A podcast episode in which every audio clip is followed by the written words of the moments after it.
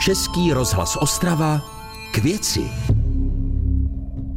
Za okamžik bude půl šesté, posloucháte Český rozhlas Ostrava a pořad k věci. Hezký večer vám přeje Vladimír Šmehlík. Dnes budeme řešit ovzduší. Celá desetiletí jsou Severní Morava a Slezsko nechvalně proslulé špatnou kvalitou ovzduší. Ve srovnání s jinými regiony České republiky zaujímají oblasti Ostravská, Karvinská a Frídecko-Místecka přední příčky v žebříčku znečištění ovzduší. Ovšem věci se mění a jaká je situace dnes, o tom si budeme povídat. Zlepšuje se kvalita ovzduší nebo zůstává vše při starém? Daří se snižovat emise nebo nás čeká další zima pod smogovou pokličkou? Špičkou.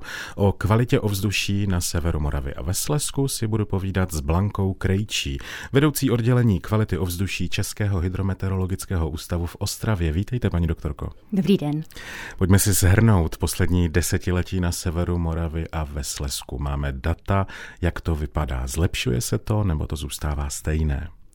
V posledním desetiletí sledujeme výrazný pokles znečišťujících látek v ovzduší i v naší oblasti na Severní Moravě a ve Slesku, stejně tak jako v celé České republice, s tím, že u některých škodlivin je ten pokles eh, ještě významnější než u jiných. Souvisí to s tím, jaká opatření jednak jsou přijímána a jednak eh, také s tím, o jakou škodlivinu se jedná, vlastně z jaké úrovně, eh, jaká byla ta výchozí úroveň. Ta dynamika není stejná v rámci toho desetiletí eh, největší, nejvyšší eh, koncentrace byly zaznamenávány v té první pětiletce. Eh, v posledních, dejme tomu, čtyřech letech sledujeme opravdu významně nižší koncentrace, než tomu bylo dříve. Bavíme se o škodlivinách. Které jsou to tedy škodliviny, na které se zaměřujete, které evidujete, měříte v kvalitě ovzduší? Ve vnějším ovzduší měříme ty škodliviny, pro které existují platné emisní limity na úrovni Evropské unie eh, a které vycházejí z doporučení eh, Světové zdravotnické organizace. Jedná se hlavně o koncentrace prachu prašného aerosolu, kde sledujeme jemnější frakce eh, do velikosti 10 mikrometrů, to znamená částice takzvané PM10, pak ještě jemnější frakci PM2,5 do velikosti 2,5 mikrometru a v PM PM10 eh, sledujeme také obsah některých těžkých kovů a dalších eh, karcinogenních toxických polutantů, znečišťujících látek, jako jsou polyaromáty a Imisní eh, limit je platný pro jeden z nich, který má ten nejvyšší karcinogenní potenciál, a to je ten známý benzoapyren. Mm-hmm. Dále Měříme i koncentrace oxidu siřičitého, oxidu dusíku, eh, oxidu uhelnatého a v letním období nás zajímají hlavně koncentrace eh, přízemního ozónu. Uh... Takže benzoapyren je tedy těžký kov, chápu to dobře? Benzoapyren je polyaromatický uhlovodík, Aha. jeden z několika, které v ovzduší sledujeme, ale jediný, který má i místní limit. To je tedy to, co je nejproblematičtější, chápu to dobře? Je to škodlivina, eh, která na největší části území Česka přesahuje eh, i místní limity dlouhodobě. Mm-hmm. Pojďme si tedy zhrnout, které z těch eh, zdrojů jsou zdrojů znečištění, jsou nejproblematičtější v našem regionu. Dneska je situace taková, že v celém regionu, v kromě několika málo takzvaných hotspotů, horkých skvrn, horkých míst, je největším problémem znečištění pocházející z lokálních topenišť. Až v další řadě se bavíme o znečištění průmyslovém a e, z dopravy. E, to jsou ty největší, nejvýznamnější zdroje emisí a potom jsou to emise, e, které působí v ovzduší druhotně, to znamená sekundární polutanty, sekundární znečišťující látky, které vznikají až v atmosféře a tam se projevuje už dálkový přenos znečištění. Mm-hmm. Vliv lokálních topenišť, to jste zmínila, takže vlastně uh, rodinné domky, lokální topeniště v urbanizovaných oblastech, v příměstských oblastech na venkově. To je ten asi největší aktuální problém. Přesto my už tady několik let vlastně pozorujeme eh, snahu eh, o výměnu kotlů, existují kotlíkové dotace, různé programy. Máte, už dokážete změřit nebo dokážete vyhodnotit, nakolik se tyhle ty eh, programy eh, projevily na čistotě ovzduší? Je ten náš venkov nebo ty příměstské oblasti jsou díky tomu už na tom lépe se ovzduším, nebo je to pořád velký problém? Této problematice se eh, věnujeme už několik posledních let. Máme výsledky několika projektů, eh, ve kterých nás hlavně Ministerstvo životního prostředí pověřilo právě tím, abychom zjistili účinnost eh, těch kotlíkových dotací, respektive ve všech výměn kotlů a topenišť, protože samozřejmě lidé vyměňují kotly, kotle a topidla a topeniště i ve své vlastní režii. A projevil se tam eh, skutečně trend, kdy se snižují markery, to znamená ukazatele eh, toho nekvalitního spalování eh, v celkovém emisi PM10, těch suspendovaných částic. Samozřejmě, že tu celkovou situaci významně ovlivňují meteorologické rostlové podmínky v daném roce, proto si všímáme právě poměru jednotlivých znečišťujících látek uvnitř PM10. Posloucháte pořad Českého rozhlasu Ostrava k věci. Paní doktorka Blanka Krejčí, vedoucí oddělení kvality ovzduší Českého hydrometeorologického ústavu v Ostravě, je mým dnešním hostem v pořadu k věci a bavíme se o kvalitě ovzduší. Vraťme se k tedy k lokálním topeništím. Dá se tedy říct, že na Moravském Sleském venkově a v příměstských oblastech, které jsou hustě osídleny rodinnými domky s řadou lokálních topenišť, se už tedy eh, dýchá o něco lépe, anebo je to takový ten klasický obrázek v zimě, kdy přijedete na to předměstí a cítíte z komínu ten kouř? Já myslím, že každý, kdo se tady pohybujeme eh, v zimním období, jsme si mohli všimnout v těch posledních zimách, že se nám tady dýchá lépe eh, ty výměny kotlů a nejenom oni, i to, jak uvědomělé lidé začínají topit, jak si uvědomují eh, důležitost toho, jak si sami znečišťují nebo, nebo zlepšují kvalitu ovzduší, tak se projevily. Eh, samozřejmě nám k tomu pomohlo i eh, těch několik posledních provětrávaných eh, větrných zim, teplejších zim, kdy se i celkově zkracuje topné období, topná sezóna. Doufáme, že ten trend se udrží i nadále. To je vlastně ten vliv eh, počasí a ročního období na kvalitu vzduší. Můžeme tedy říct, že poslední rok, dva, tři jsme měli štěstí na větrné zimy. E, nicméně, jak to je vlastně po celý rok, které další nějaké období jsou kritičtější, nebo jaký má ten počasí přímo vliv na, na kvalitu ovzduší. Dokážeme určit nějaký model počasí, který eh, je ideální, nebo naopak, za kterého počasí je přirozeně ta kvalita horší?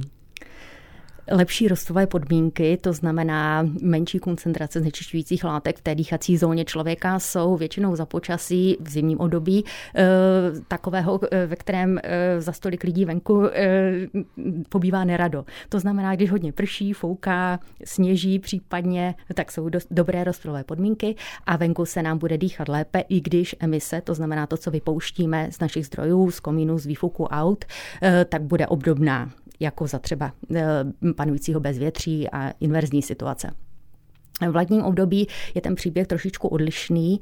Eh, tam z hlediska eh, vývoje vyšších koncentrací přízemního ozónu, který vzniká působením slunečního záření na látky, které emitujeme jednak procesy, eh, které eh, mají na eh, svědomí lidé, ale také hm, pocházejícími z vegetace a podobně, tak působícím slunečního záření vzniká tento ozon více koncentrace, z vyšší koncentrace se vyskytují za bezvětrných, velmi slunečných a teplých dnů a čím výše, tím, tím vyšší, to znamená například na horách. Takže by se dalo říct, že vlastně nejlepší ovzduší máme na jaře a na podzim je to tak, nebo je to jenom moje nějaká uh, mediální to je, to je, Ano, přesně tak, to je nějaké zjednodušení. zjednodušení. Tam, tam spíš statisticky by se to tak dalo říct. Dobře, eh, kotlíkové dotace zcela jistě ovlivňují kvalitu ovzduší a my všichni jsme toho svědkem, žijeme to každý den, čeká nás teďka topná sezóna, už vlastně začala, je zima,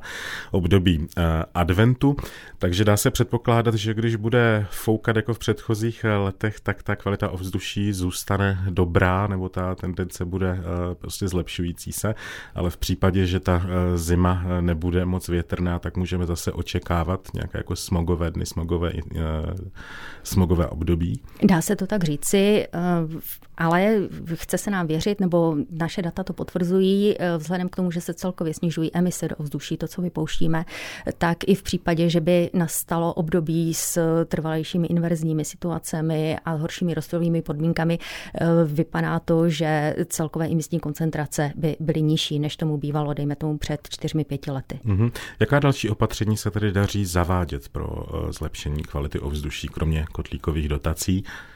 Opatření v průmyslu, v dopravě?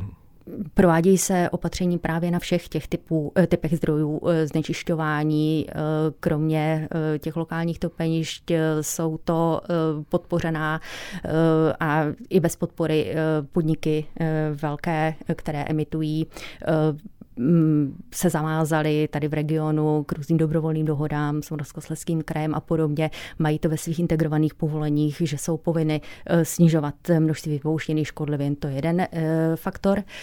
Dalším je i obměna vozového parku. Jednak eh, na úrovni osobních vozidel, ale velký význam má určitě obměna hromadné dopravy, prostředků městské hromadné dopravy v těch velkých městech a vstavění obchvatů a podobně. Posloucháte pořad Českého rozhlasu Ostrava k věci. O kvalitě O vzduší na Severní Moravě a ve Slesku si povídám dnes v pořadu k věci s Blankou Krejčí, vedoucí oddělení kvality ovzduší Českého hydrometeorologického ústavu. Paní doktorko, pojďme se podívat na mapu. Dlouhodobě nejpostiženější z hlediska kvality ovzduší je oblast eh, širší ostravské aglomerace, tedy Ostravsko, Karvinsko a Frídecko, Místecko. Která z těch míst, kde máte stanice vy nebo zdravotní ústav, jsou na tom nejhůř v průměru? Často slyšíme o Věřňovicích, u Dolní Lutyně. Jak to vypadá?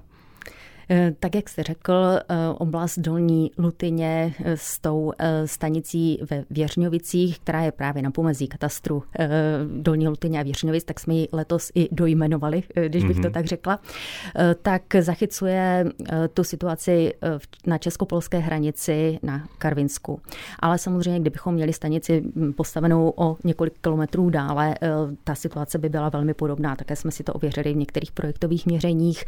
Podobné koncentrace stanici, jako měříme na této stanici zmíněné, tak eh, jsou i na druhé straně hranice v oblasti Jižního Polska. Tam je stanice Godův, eh, která měří mm-hmm. velmi jako srovnatelné koncentrace eh, čím dál se posunujeme od českopolské hranice, tam se ten vliv znečištění přeshraničního z Jižního Polska snižuje.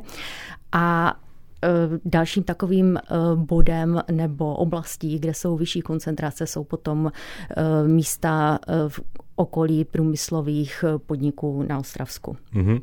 Já se teďka aktuálně dívám na aplikaci, která přináší úplně aktuální data na mapě Severní Moravy a Slezska, ale taky Sleského vojvodství a Opolského vojvodství v Polsku, Smog Alarm.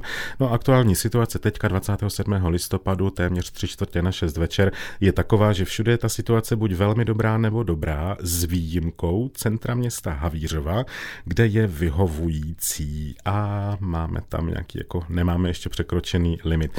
Eh, mě docela eh, zajímá, jestli proč nejsou ty stanice, některé teda, eh, umístěné v těch nejhustěji obydlených oblastech. Proč třeba máme stanici na pomezí Dolní Lutyně a Věřňovic a není třeba v centru Orlové? Toto nám ukládá legislativa, kdy kromě stanic, které zachycují znečištění ovzduší v těch právě nejhustěji obydlených místech, ve městech měříme, tak nám ukládá také měřit v takzvaných venkovských oblastech, která, které by měly charakterizovat to venkovské znečištění, zvlášť pro přenos znečištění v regionálním, nadregionálním měřítku. K tomu slouží třeba ta Věřňovická stanice, mm-hmm. ale těch mhm. pozadových stanic máme v regionu více, třeba ve Studence a podobně. Takže vlastně v těch věřňovicích mimo jiné tedy zachytáváte to znečištění, které přichází z polské strany, z toho příhraničí oblast, oblast aglomerace Rybníku, Sleské Vladislavy, Jastřembě Zdruj a, podobně. Jak se vám spolupracuje s meteorology na, na polské straně? Komunikujete spolu, předáváte si data, jsou nějaké, nějaká opatření, které sami na polské straně dělají, které ovlivňují kvalitu ovzduší u nás? Už dlouhá léta, skoro spíš desetiletí, spolupracujeme s kolegy z IMGVUS, z Institutu meteorologie i gospodárky vodné, na druhé straně hranice eh, z katovické pobočky hlavně. A eh, i na regionální úrovni spolupracují vojvodství s Moravskosleským krajem eh, na centrální úrovni. Je to potom stálá pracovní skupina Ministerstva životního prostředí Polské a České republiky. Ta výměna informací je dneska už na rutinní bázi, jak sám vidíte, i ta data online proudí mm, do našich systémů zájemně a konzultujeme společně i ta opatření, která se dělají. Je třeba říci, že na polské straně ta dynamika toho, jak přistupovali k redukci znečištění a k obměně kotlů například byla dost jiná v minulosti, ale to se velmi rychle mění. Mm-hmm. Tam eh, ty dotace eh, jsou poměrně masové v posledních letech a zdá se, že začínají účinkovat. To je moc dobře, takže se pravděpodobně už nebudeme setkávat s tím, že stačí přejet hranici do sousední polské obce a, a už jenom tím, jak vystoupíte z auta, ucítíte jinou kvalitu ovzduší než na naší straně. Budeme... Já bych si to přála. Myslím, že my všichni. Dámy a pánové, je tři čtvrtě na šest. Mým dnešním hostem byla Blanka Krejčí, vedoucí oddělení kvality ovzduší Českého hydrometeorologického ústavu. Já vám moc děkuji za návštěvu. Ráda se stalo, nashledanou. A na vás se budu těšit zase příští pondělí v 17.30 u pořadu k věci. Hezký večer s Českým rozhlasem vám přeje Vladimír Šmehlík. Český rozhlas Ostrava, rádio vašeho kraje.